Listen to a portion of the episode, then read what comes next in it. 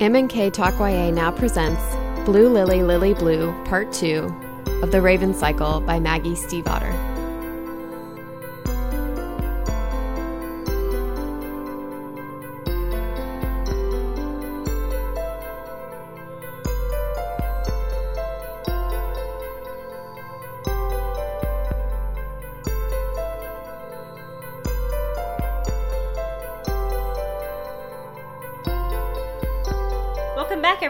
To another episode of M&K Talk YA.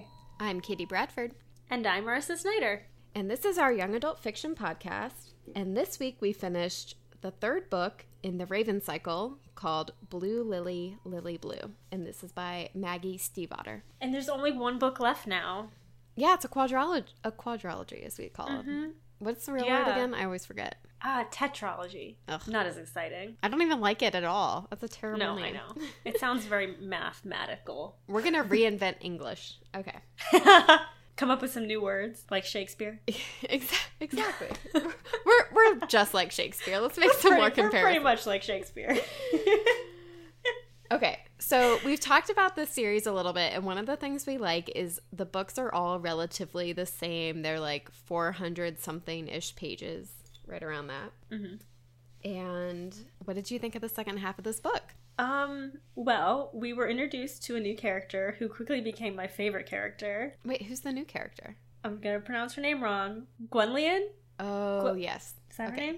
It has two L's and it's apparently hard to pronounce, so I call her Gwenny in my mind. Gwenny. I looked up how to pronounce it and now I can't remember. It looks like it's pronounced Gwenllian. I like that. Okay. If I call her Gwenny, everyone knows who I'm talking about, right? Totally. So she is, what's the other guy's name now? What's the king's name? Glendor. Glendor. That's why. Glendor and Glendor's illegitimate daughter, who was accused of being a witch, and part of her punishment was to be put to sleep and buried as a decoy grave. Mm-hmm. And she never fell asleep, so for 600 years she's been the one cursing poor Jesse's family. And she's a mirror, which we learned is what blue actually is. Yeah. Or she is that the word for it? I guess so. She's like a clairvoyant who amplifies, like blue does. Like she amplifies other people's power. Yes, but she kind of shared that blue has more. It's not just the amplification, and we've seen a bit of that because we've seen her kind of react to Noah and put up these protections and stuff. But it's kind of an extra. She can reflect back magic. And she's not affected by mirror magic the same way other clairvoyant people in her family are. And she describes it as if you hold a candle up against a mirror, it makes the room brighter. Mm-hmm. Which I liked that little metaphor. But she was also the one who made Noah go berserk at that cave. Yeah, she was the one doing all the cursing. She was the curse on the cave. Although, maybe this was, I told Marissa right before we started, I was there was something when I was reading it that I was I need to ask this question. I'm so confused. And then I forgot what it was already. But Jesse still died. Yeah. So how did he die? Did I miss that? Did he die in the early squabble when Piper took them down? Yeah, Piper shoots him. Oh, maybe that was, I just forgot that happened later on. Yeah. I mean, the whole thing was Jesse was one of the corpses seen on the corpse road, so they knew he was going to die this year, and the whole thing was if we go into this cave, something might happen that causes Jesse to die, and sure enough, he goes in there and Piper shoots him, and it was the prophecy was fulfilled, kind of. Yeah, but we all thought he was going to die because of the curse, so the curse was removed, right. But Piper went in with a gun, and he was guarding it to try to protect people, and she just didn't care. Yeah, because now there's monsters coming out of the cave, right? Yeah, because we find out that the third sleeper is in there that we're not supposed to wake up. Oh, right. Because okay, I'm getting too far ahead. All right, let's go back to Gwenllian, my favorite character. Okay. She's just so funny. Well, she's hilarious. She's always singing. And even before she is there, Blue and Gainsey have another moment is not even the right word because they have an evening. Oh, yes. Okay. We're going back way back to the beginning. Yes. That's about, yeah, that's early. That's right where the half was roughly. Mm-hmm. They go driving together. Yeah. They go driving. She still hasn't told him that he's going to die. Which... I fully support that. I do not think she should ever tell him that he's going to die. Because he might not. Who knows? And then he's worried for no reason. No, I mean, I agree. I don't think I don't blame her for keeping it a secret, but I understand that it's a stressful secret. Yeah. It's like something you don't want to know about someone. Yes, I agree. But that doesn't mean that you should tell them. Yeah, I wouldn't want to know. Would you? No, of course not. But I also don't want the person I'm dating to know when I'm going to die and not tell me. Or not dating. Whatever they're doing. The person I'm riding in the car with, if you will. Yeah, that it does feel like a big bit of withholding. I mean, that's where it just gets tricky. It's like if... Yeah.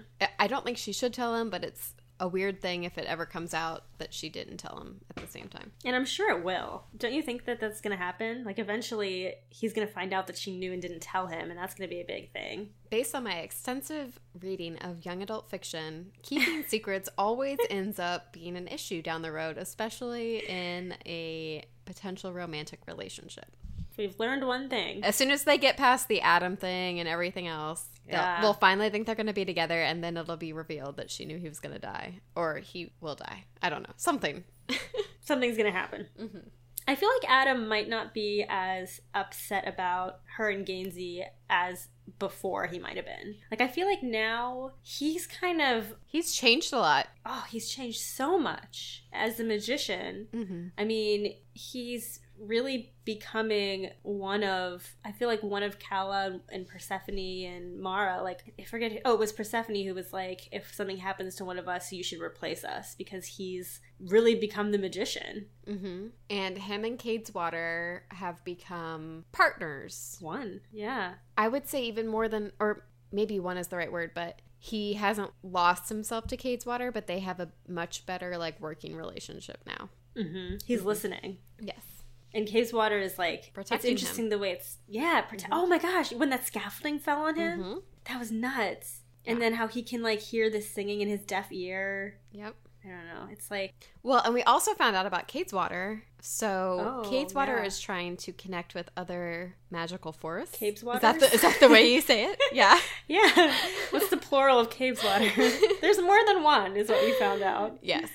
And I love that imagery, too. Cabeswater was, like, trying to explain it to Adam, and initially it showed some image, and Adam wasn't getting it, and then it was showing all the connections in his life and his, you know, the Raven Boys and Blue and the group of friends and mm-hmm. stuff, and I love that imagery and, like, hands reaching out and all this stuff, and he was like, mm-hmm. oh, wow, there's more of you, and that's what you're trying to do is connect with the rest of you.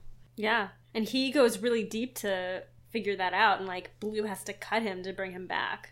True. So I hope he doesn't lose himself, though, because, yes, you know, like, he's becoming so unknowable is how he describes it. I just kind of hope he still keeps his human side. I agree. I do think he's getting kind of so much of his identity is becoming the magician or Cabeswater. Yeah. You know, I mean, yes, I agree. And I do think at some point, we don't have an issue yet, but Cabeswater and what we want may not be the same thing at the end of the day. Yeah, that's true. I would, yeah. Oh gosh, I just have no idea what's going to happen in this book. I know, and I really like that. Me too.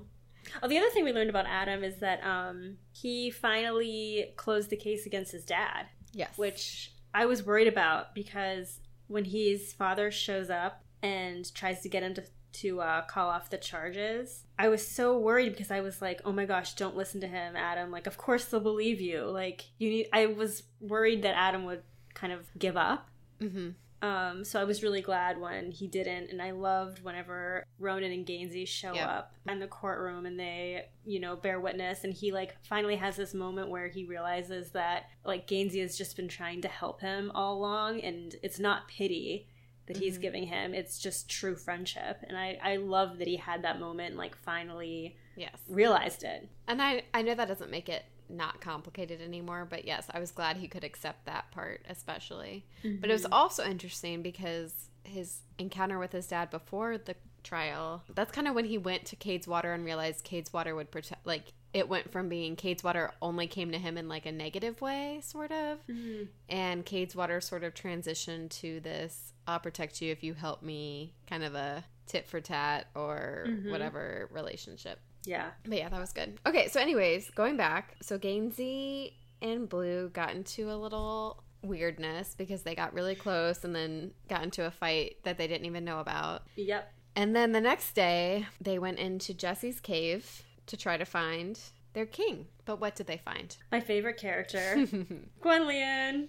I love when they were looking for, when they were like almost ready to open the coffin, because it felt so important and Gainsey like wasn't ready for it. Yeah. And I felt like that was so true because he was just like, no, it shouldn't be like this. Like, there should be a clue that leads to another clue that finally leads to the king. Like, it almost felt too easy. Mm-hmm. And I think a big part of him is really just enjoying the process of being on a quest, not necessarily finding the object or finding Glendor. Like, the end of the quest, it feels like that isn't even his goal. He's just enjoying the process so much. He's enjoying the journey. Well, because I think he can't think about what comes next yet. Yeah. Right? Like, everything is towards this goal, but he can't think about what happens after that goal, so he kind of doesn't want to reach it yet. He doesn't want it to end. Yeah.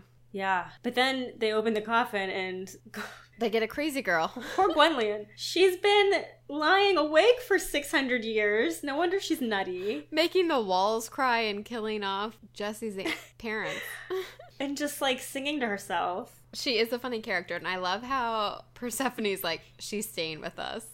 And Cal is like, no way. And, you know, Gainsey's like, she can stay with us. And just everything about, like, I love how these crazy things happen and they sort of have these very real life moments in between. It's like one of my favorite things about this book. I totally agree too. And I think Gwenllian was a really great way for the author to showcase her humor. Like, mm-hmm. she's a really funny writer, and that's so hard to do, but parts of it were just making me laugh out loud. Like, when she was talking about Gwenllian, she like showed up in Blue's room and she was treasuring a spoon of something that looked horribly like mayonnaise, and yeah. then she was like, or possibly it was hair conditioner.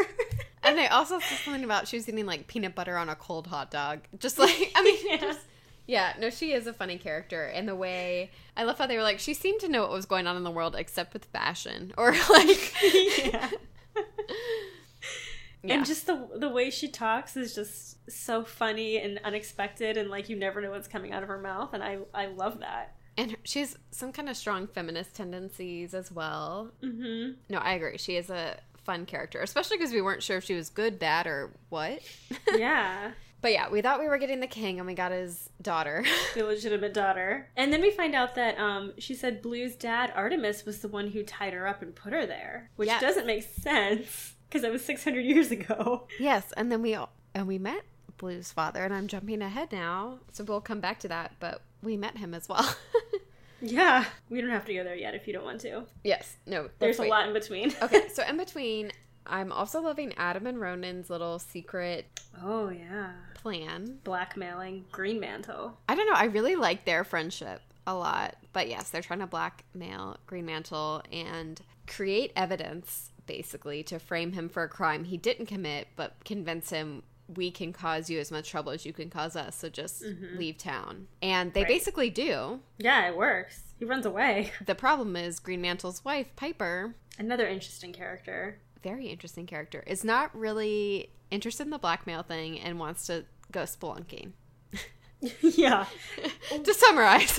Like, and I don't understand what Piper wants to do. Like, I guess she must really want the Grey Warren, because didn't she go into the cave to try and find Mara to use her against the Grey Man? That's where I don't know if she cares about the end goal as much as she cares about, well, this is what we were doing, and I've already decided I'm doing this, so I'm not going to abandon my plan, versus I really believe in my plan.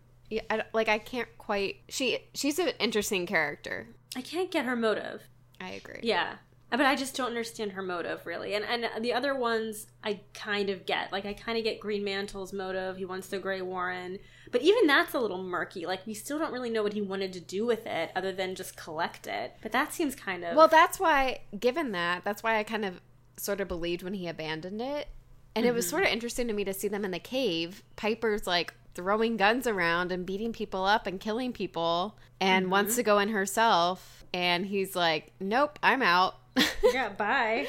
Yeah. Because I feel like even if you weren't going to do it yourself, if your wife is like into it that much and it was something you cared about in the first place, I feel like that would be enough to convince me to keep going. But instead, he's still like, nope. I want nothing to do with this. Good luck.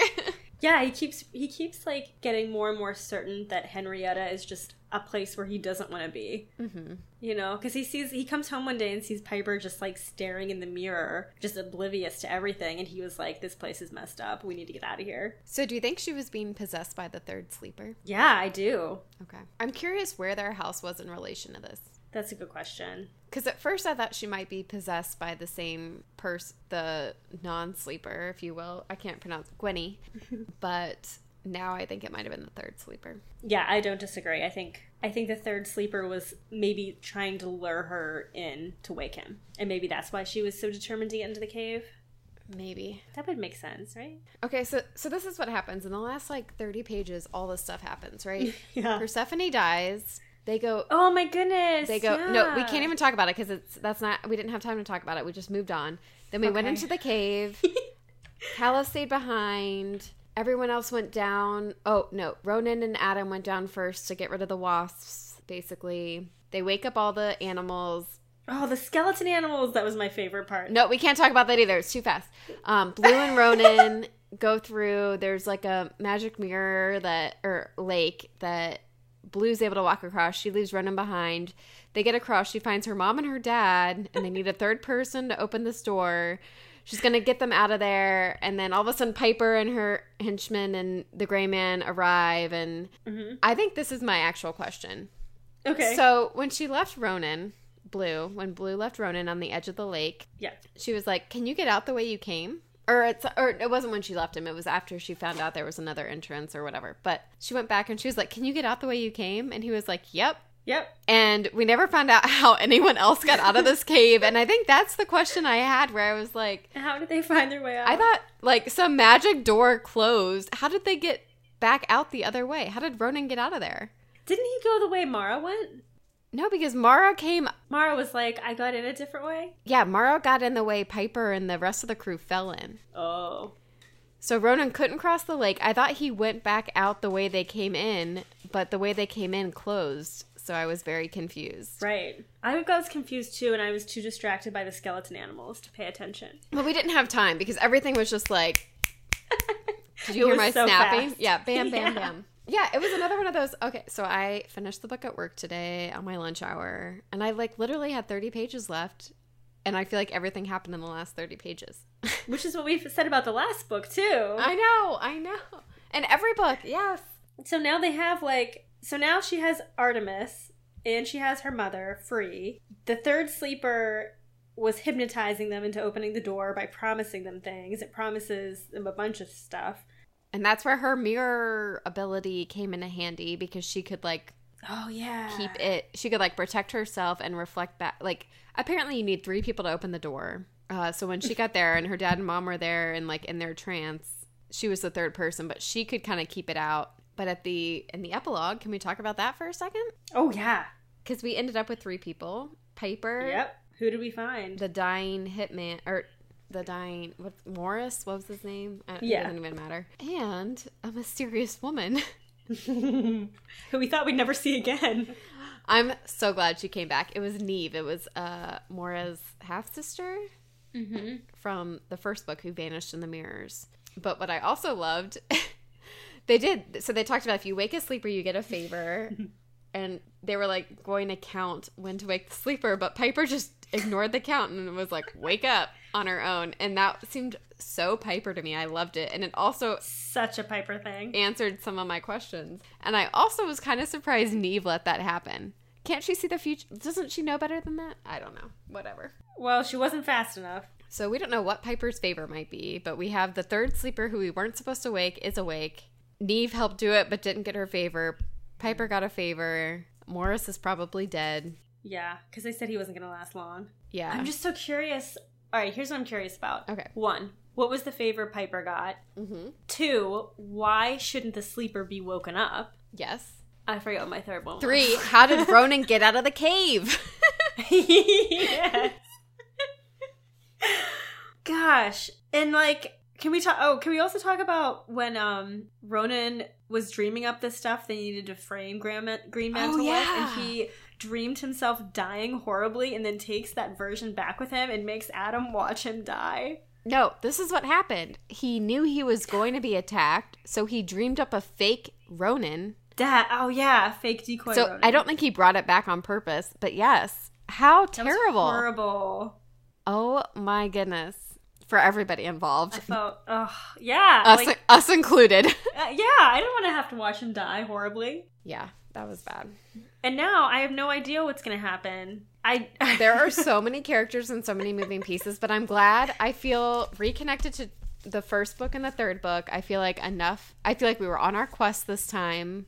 Yeah. Like, waking other sleepers makes sense to me. It's like clues and distractions and whatever. It was like this random let's just deal with dream lives and not talk about and lose the forest. Like, this just felt like progress. Yeah, I agree. And I feel like in the next book, we're probably going to meet the other two sleepers, I would hope, and then figure out what the deal is with the one they shouldn't wake up. And I'm just...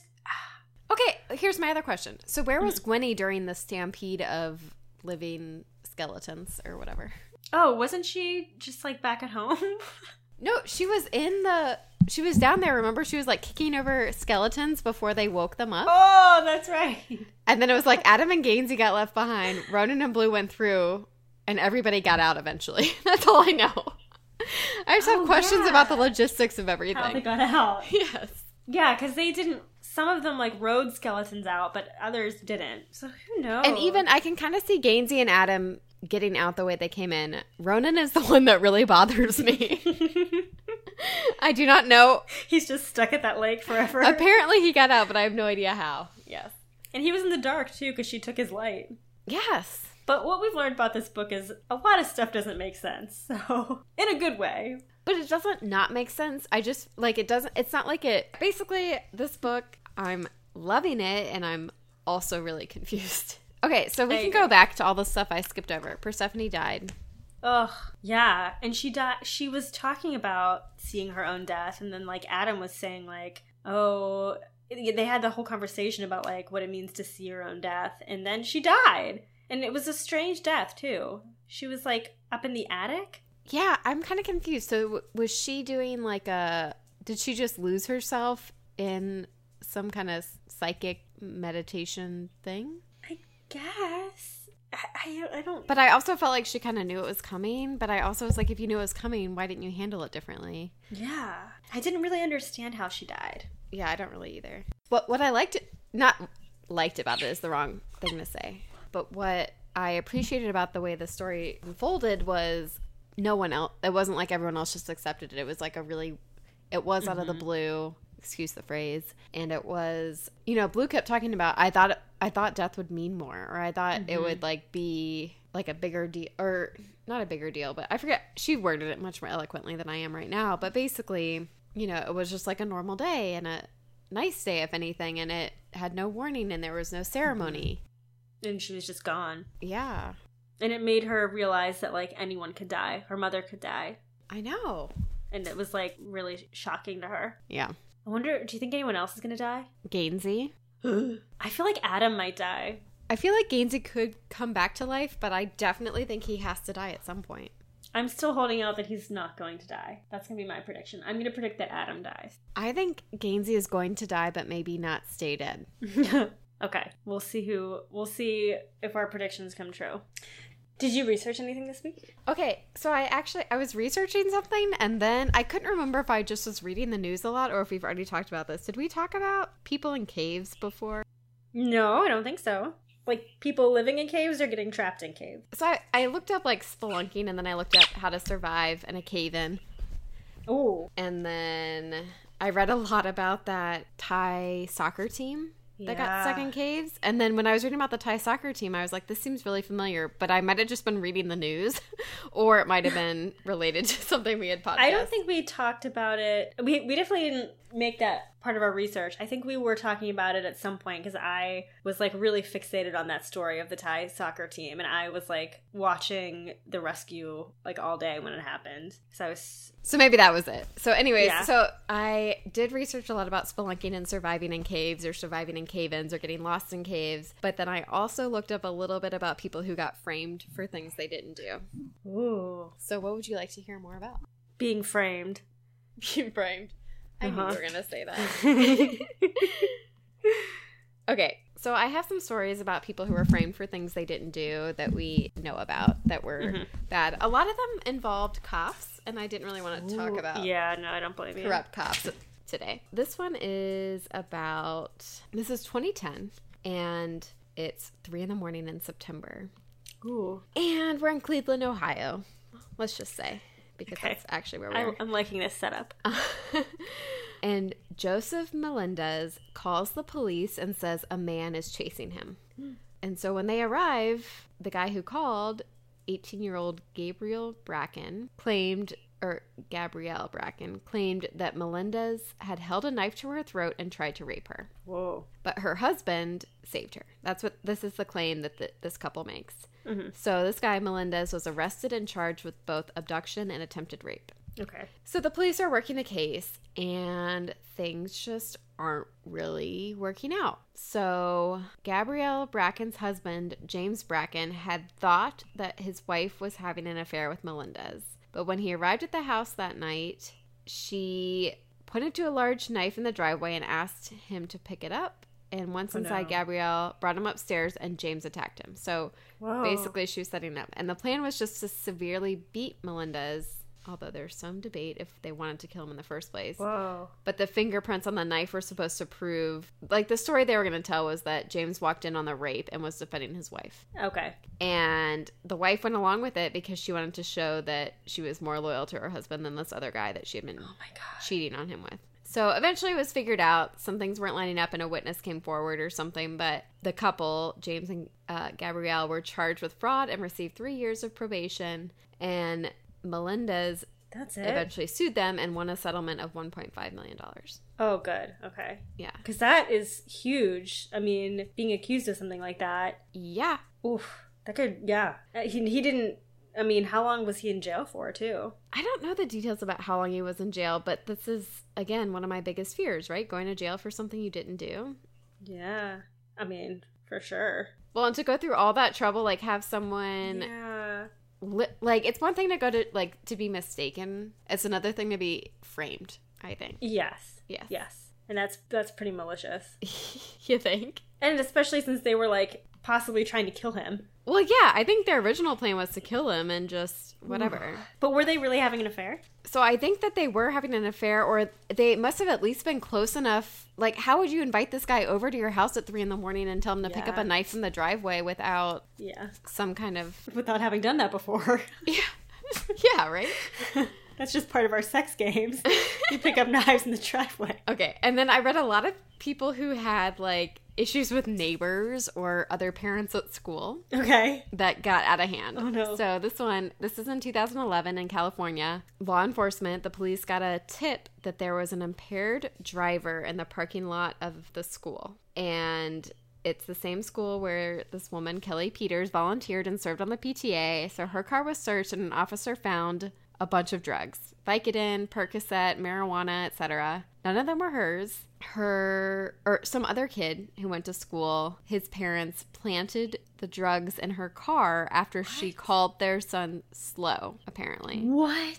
Wait. The parents did this? Yeah. So this woman, this PTA woman. Oh, my God. Supposedly, there's not a lot of evidence. I mean, I don't know the whole story, but supposedly she called some kid in her kid's class or whatever slow, and the parents did not take that well. To be fair, that is not a good thing to tell someone or to call a kid. Yeah. But this is also not how you handle it. So the parents tried to frame her for drug possession, but they also didn't do it right. There was like no DNA, no fingerprints that matched the woman they were trying to frame. And so... I think I read about this story. Yeah? Yeah. Wasn't it like a long form article? Probably. Maybe I'm thinking of a different case, but it was about a woman who got framed, like someone planted drugs in her car. for the same reason. Or I don't know if it was the same reason, but to try and frame her for something she didn't do, or like to retaliate against something. I read a lot about corrupt policemen framing people too. Okay, so this is another one. This one, so the New York City police got 3 different reports of a man and a woman dressing as police officers and robbing people. Whoa. And all the different victims described the people doing this and were able to list a license plate number. So the cops traced back the license plate. They found this black Nissan. They pulled the car over and they found this woman, Simona Sumasar, who was driving it. So they arrested her and put her in a lineup, and the victims were all able to point her out as the woman who had robbed them. So again, these were like multiple different people who all ended up pointing to this girl. So this woman, she said, I'm innocent. And she had this ex-boyfriend, Jerry Ramrodden, who she claimed was setting her up. Because, so this is in May 2010, or this is between September 2009 and May 2010 where all these reports came in. Okay. So she claimed that in May 2009, or she did, she accused him of rape, the ex-boyfriend, and he was upset, so she said, he's framing me to get revenge. That's like what's going on. Okay. The police didn't believe her. They thought this was like a likely crazy story from a guilty person because there's these 3 completely unconnected witnesses who all identified her. So she was indicted, and for 7 months she was in prison waiting for trial. And during this time, she was a baker. She lost the bakery. Her house went into foreclosure. Oh, man. Obviously, she was in jail for 7 months, which isn't pleasant, etc. But on November 30th, an unnamed witness came forward and said the whole thing was faked. There had been no robberies, and her ex-boyfriend had convinced and coached the victims to come forward. Whoa. They didn't know each other, and he gave them like just enough detail to make it seem legitimate. So eventually, the ex-boyfriend was arrested, found guilty of both the rape and framing her. And he is serving 32 years in prison. That's crazy that he was able to coach them so well that they fooled everyone for that long. Well, to me, yes, it's crazy. I mean, it's kind of crazy he coached them, but it's also crazy to me that like enough random people went for it. Like, yeah. Why would you agree to lie about something that would put someone away? I have no idea. Did he pay them off, maybe? I mean, I didn't hear enough. He must have. There's not enough detail in this article, but yeah. I mean, or else they owed him money or something must have happened. But yeah. Oh, here's another kind of interesting. That's terrifying. I mean, these are all like my worst nightmare. But yeah. So there's this lawyer, Matt Kostelnik. I think that's how you pronounce his name. Kostelnik? Okay. Yeah. So he lives in Minnesota, and he had moved into a new home and whatever, and there was this MySpace page that was created with his name that was posting child pornography. Oh, God. And below the child pornography picture, it was bragging like, I'm such a great lawyer, I can get away with doing this because I can talk my way out of it or whatever. Oh, my goodness. And then some pictures were sent from an email account with his name to his coworkers, along with a sexual message to a female coworker and all this stuff. And so this guy is like, this isn't me. I swear it's not me. Yeah. So in May 2009, the Secret Service visited his office because they were investigating emails from a Yahoo account in his name that came from his IP address. Oh, no. And the emails they were looking into contained different death threats for, like, Joe Biden and some other politicians. And again, he's like, this isn't me. I've never sent these emails. So his law firm ended up using a forensic computer scientist, and they found evidence that his neighbor, Barry Ardolf, 46-year-old Barry Ardolf, had been messing with their internet connection because the first day they had moved into their new house, so again, the Kostelniks had just moved into a new house, their son wandered into Ardolf's yard, and Ardolf had picked up the toddler and brought him back to his parents, and I guess he kissed the boy on the lips when he gave him back. Yeah, that's not right. And his parents were obviously creeped out, so they called the police, and then Ardolf, I guess, was upset about the way things played out, so he bought some software and spent 2 weeks trying to, like, break into their Wi-Fi and sending all these emails out. That's psychotic. Yeah, so he was offered a plea deal, which he turned down, and he ended up getting an 18-year sentence.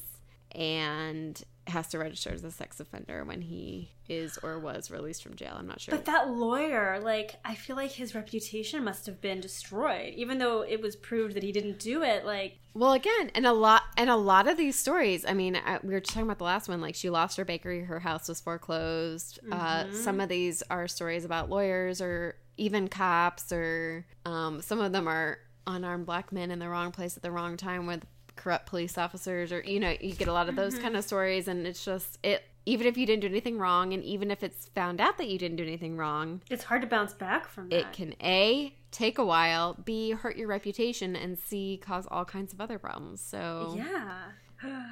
Oh, this is freaking me out. Those are probably, I don't even know if best is the right word. Those were the stories I was looking forward to telling you. Most alarming stories. Yeah. I also did the research, how to break a curse. Oh, I think we all need to learn that. I felt like after reading this book, I felt like I should know. And this article first started with, you know, curses are real. These definitely happen still today, etc. So the first thing you should do if you think you've been cursed is figure out if you have been cursed, right? Okay. Yeah. So just get any deck of cards around your house. Remove the jacks from the deck. Shuffle them mindfully, asking the question, have I been cursed? Hmm. So we've seen this a little bit in the book. Like, while you're dealing with cards, you should be thinking about a question you have, right? Yeah. So when the deck is shuffled, place it face down and pull cards from the deck until you get to an ace, or until there are only 10 cards left in the deck, and then leave that pile face up. Repeat the process 2 more times so you end with 3 face-up piles. Hmm. Okay. If you end up with no aces in your face-up pile, that means you're not cursed. Oh. But for every ace you have showing, you have a 1/3 chance that you have been cursed. So if you end up with 3 aces, you've definitely been cursed. Ooh. And this process will not tell you who cursed you, just that you have been cursed. Okay. And what do you do to break it? So how to get rid of a curse. It says, like, if you're into witchcraft, you may want to talk to someone who knows more than you, or read some different books about it. But if you'd like this one curse gone without getting too much into it, there's a simple ritual. So we're going to go into that. And you don't need to believe in magic to do this ritual. Okay. So you just, during any new moon or any Thursday, if you can't wait for a new moon. Any Thursday. But it recommends a new moon if possible. At dawn, dusk, noon, or midnight, so one of those 4 times, you need to draw yourself. So pretty much any time of day. Yes. Draw yourself a bath and get a cup or 2 of salt ready and say this prayer. Mm. In the name of my ancestors, my gods, and myself, I call upon thee, O creatures of earth and water. Come forth, cleanse, insert name of target, of all evil and alien magic, and restore them, me, it, to balance and health. By our wills combined, so mote it be. I feel like I should just do that now. Then pour the salt into your bath, then get into the bath and relax for at least 10 minutes, calming yourself. Make sure you're completely submerged in the salt water at least one point. And when you're ready to get out, wash every single inch of your body so that all the salt water is washed away. And then you say another prayer. I thank thee, O creatures of earth and water, in the name of myself, my gods, and my ancestors. Be released to your homes, doing no harm on your way, and return to me with glad hearts when next you are summoned. By our wills combined, so mote it be. So it's like a cleansing ritual. Yeah. I feel like everyone could use that. But they also, so at the end of this article, they recommend that you protect yourself from future curses, especially because you don't know who placed the curse on you in the first place, so you might need some banishment to prevent it from happening again. Okay. And in addition to casting any kind of routine protection spell, their recommendation is to be nice to others. No, I like that. And practice good magic if you practice magic. So if you're a good witch, good magic will come back to you. And if you curse others, curses are easier to, like, they'll hit you easier. Ooh. So like, good karma. Practice good karma. I like that advice. Yeah, it was interesting. Ooh, now that makes me want to take an Epsom salt bath. Yeah. And I'll just sum up. I could say a lot more, but I'm just going to sum up what I read about spelunking and surviving in caves. And I would say just don't go in a cave alone. That's going to be my main piece of advice. Okay. And bring some extra warm weather gear if you do go into a cave, even with other people. But good news is most people are found if they're in a cave. You should try not to panic. You should probably stay where you are. You should stay warm. and hydration is your main concern, you can live for a long time without food. That's all I'm going to say about cave. You should do more research. Don't go into a cave without doing your research. That's good advice. That's my advice. I don't think I'll go into a cave just in general, especially not after reading this book. No, I'm kind of scared about caves. Although I am impressed. So they were like all on a rope line and stuff, especially the first time they went in. Mm-hmm. Have you ever been on a rope line before? You know what? No, I don't think I have been.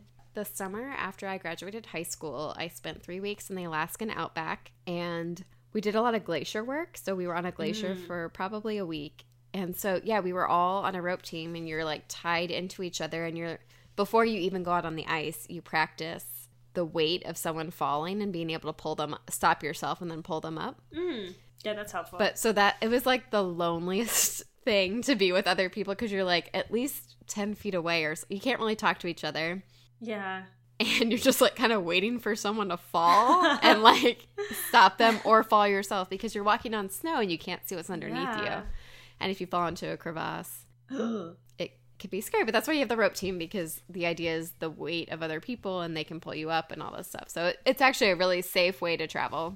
Okay. It's not like if one falls, everyone falls. Well, hopefully not. That's why you practice before you go out there. But yeah, I mean, like in a super dangerous world, yes, if no one's paying attention, one person falls and drags everyone else down. But the idea would be... That's probably what would happen if I ever did it. Well, that's why, I mean... They always put me in the middle. I don't know what they were trying to say, but there's some funny pictures of me too, because we were just like on an ice cliff pulling ourselves up with our different ropes, and we learned all these different knots. So it was really hard to pull yourself up. This is not even when we fell. We were just trying to go up this little like... I believe it. Just, yeah. To practice. Because the main thing you do before you go into a situation is how do you survive so you don't panic? How do you, you know, I think I told you the story.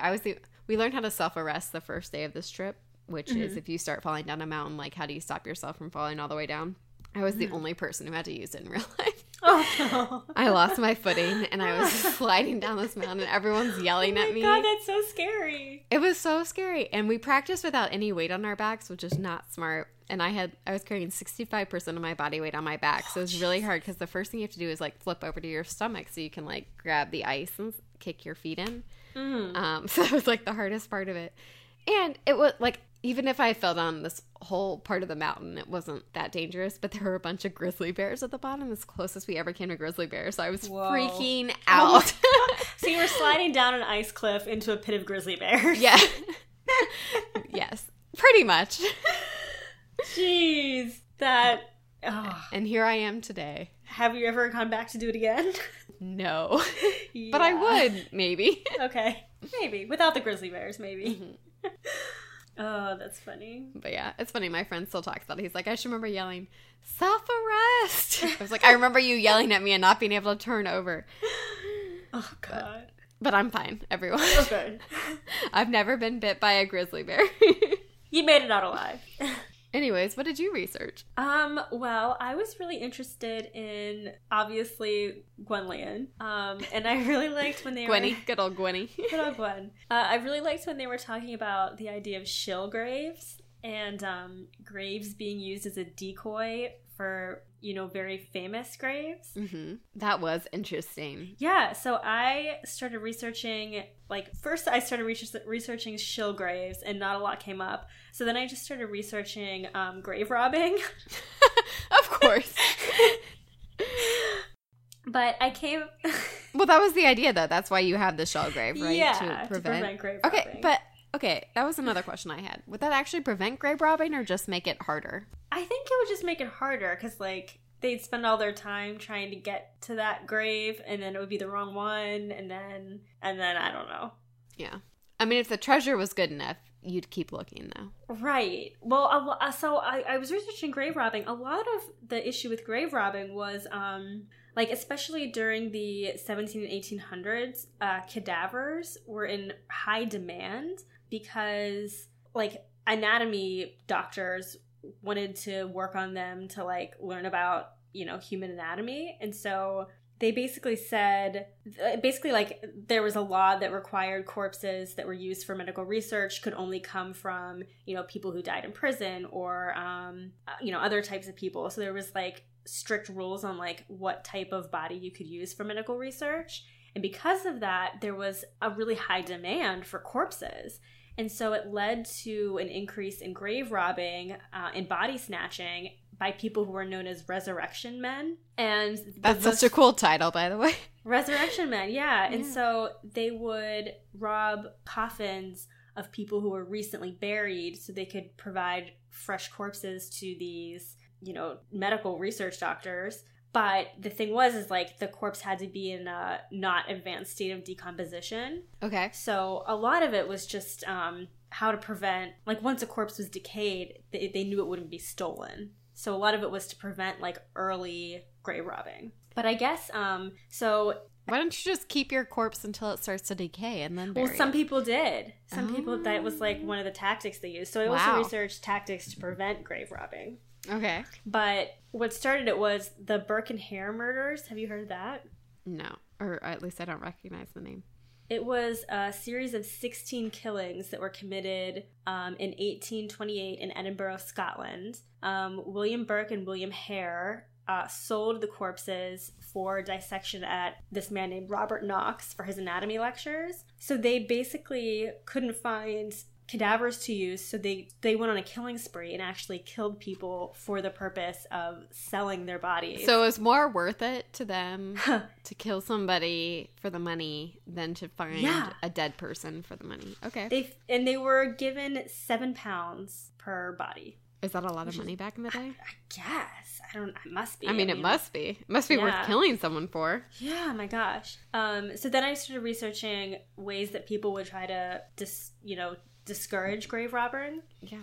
So there was this thing called the cemetery gun, and it was invented in the 1700s, and it was a weapon that you would mount at the foot of a grave, and it could rotate 360 degrees. And basically the gun was rigged with tripwires, so it would catch thieves entering at night, and if a thief triggered it, the gun would swing in their direction and fire. Wow. Yeah. And eventually, so if you want a body, they'll give you yours.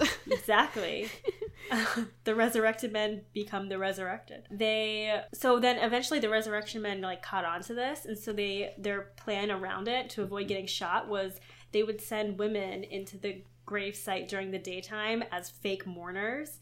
And then the women would report back to them so they knew which locations had a cemetery gun. This is also kind of sad. So these guns were not cheap. They were rented by the week, and they were really expensive. And it was It was designed basically to protect the body long enough to make it useless to sell as a medical school cadaver. And so in the end, only rich people could afford it. And so it meant that the bodies of, you know, lower class citizens were easily targeted. So why didn't people, so it must have been like a sales pitch or like a negative thing somehow to donate your body to science, right? Yeah, I guess so. Like, because especially if you were poor and you couldn't afford to protect the body, you would think there might be more people who would sell the body, but no. Yeah, maybe. So was it like a superstitious thing, or was it I think it was just like, I want my relative to be in peace, people, you know? I mean, people wanted to be buried because they believed that brought like a different, Mm-hmm. No, that's fair. I think that's still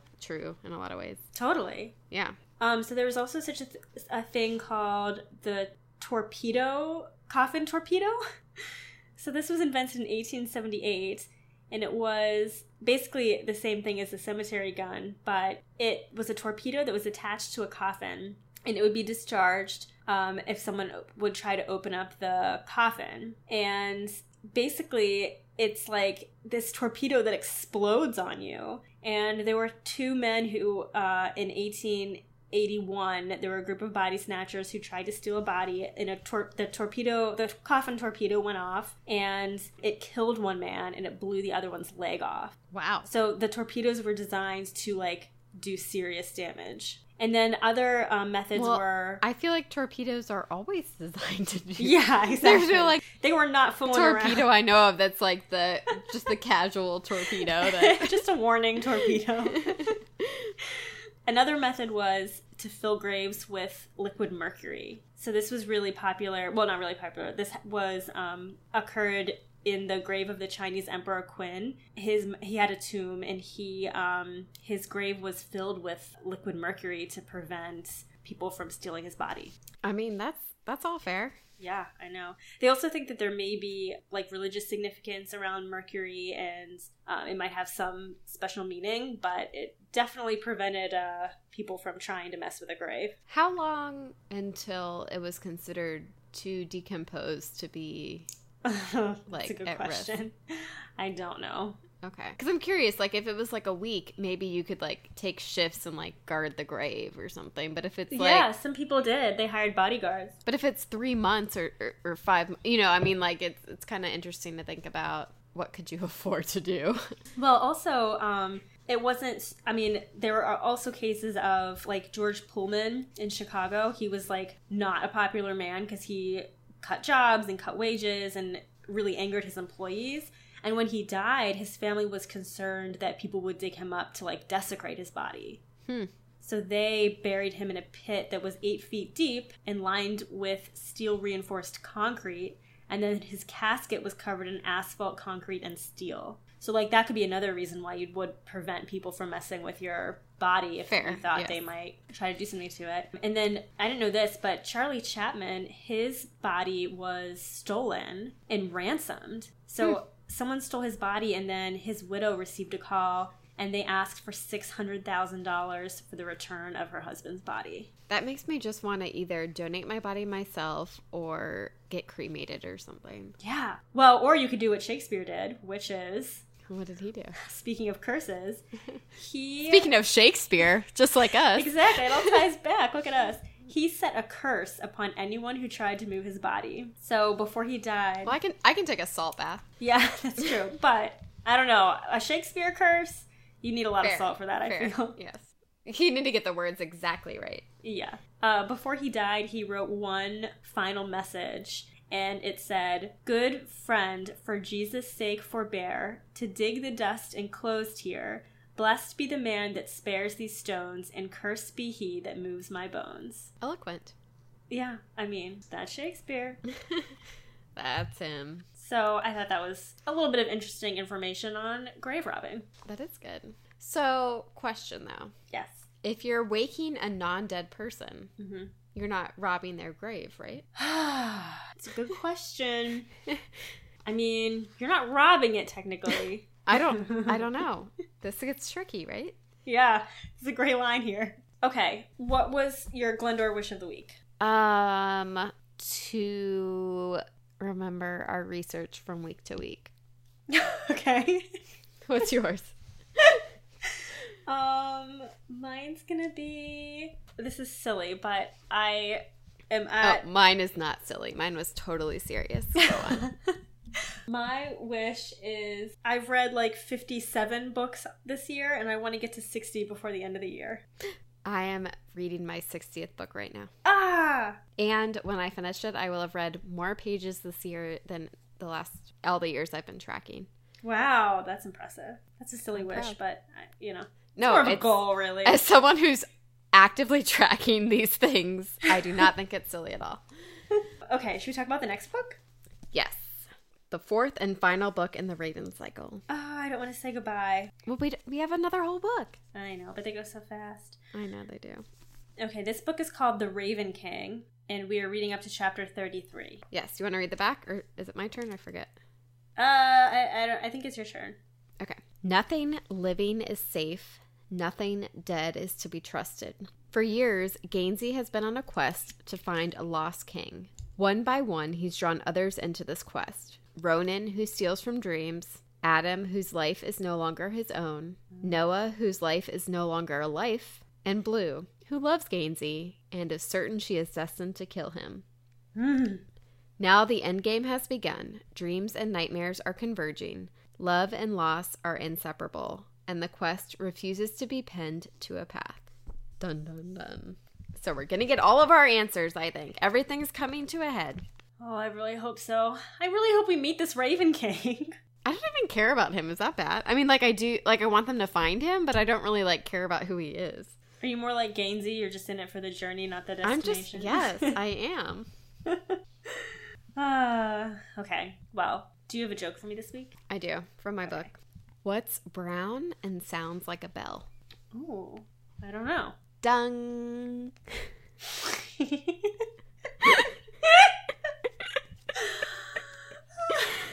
Isn't that terribly awesome? Yeah. It is. Alrighty. Oh, that if good. You want to talk to us about songs or jokes or books or really anything, we'd love to hear from you. You can find us on Instagram or Facebook at M&K Talk YA or email us at mnktalkya@gmail.com. Thanks for listening. Bye, bookworms. Go get a library card.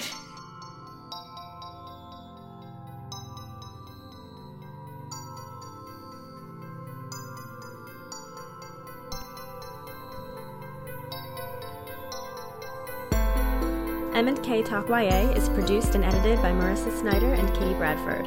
Original music composition by Timothy Mielke. Logo design by Marissa Snyder. For updates and extras, visit mnktalkya.com or follow us on Instagram and Facebook. And if you haven't already, please rate, review, and subscribe on iTunes. We would like to thank James Tobias, Chad Snyder, Meredith Kelfie, and Michael Howard for all of their support. Thanks for listening, and see you next time.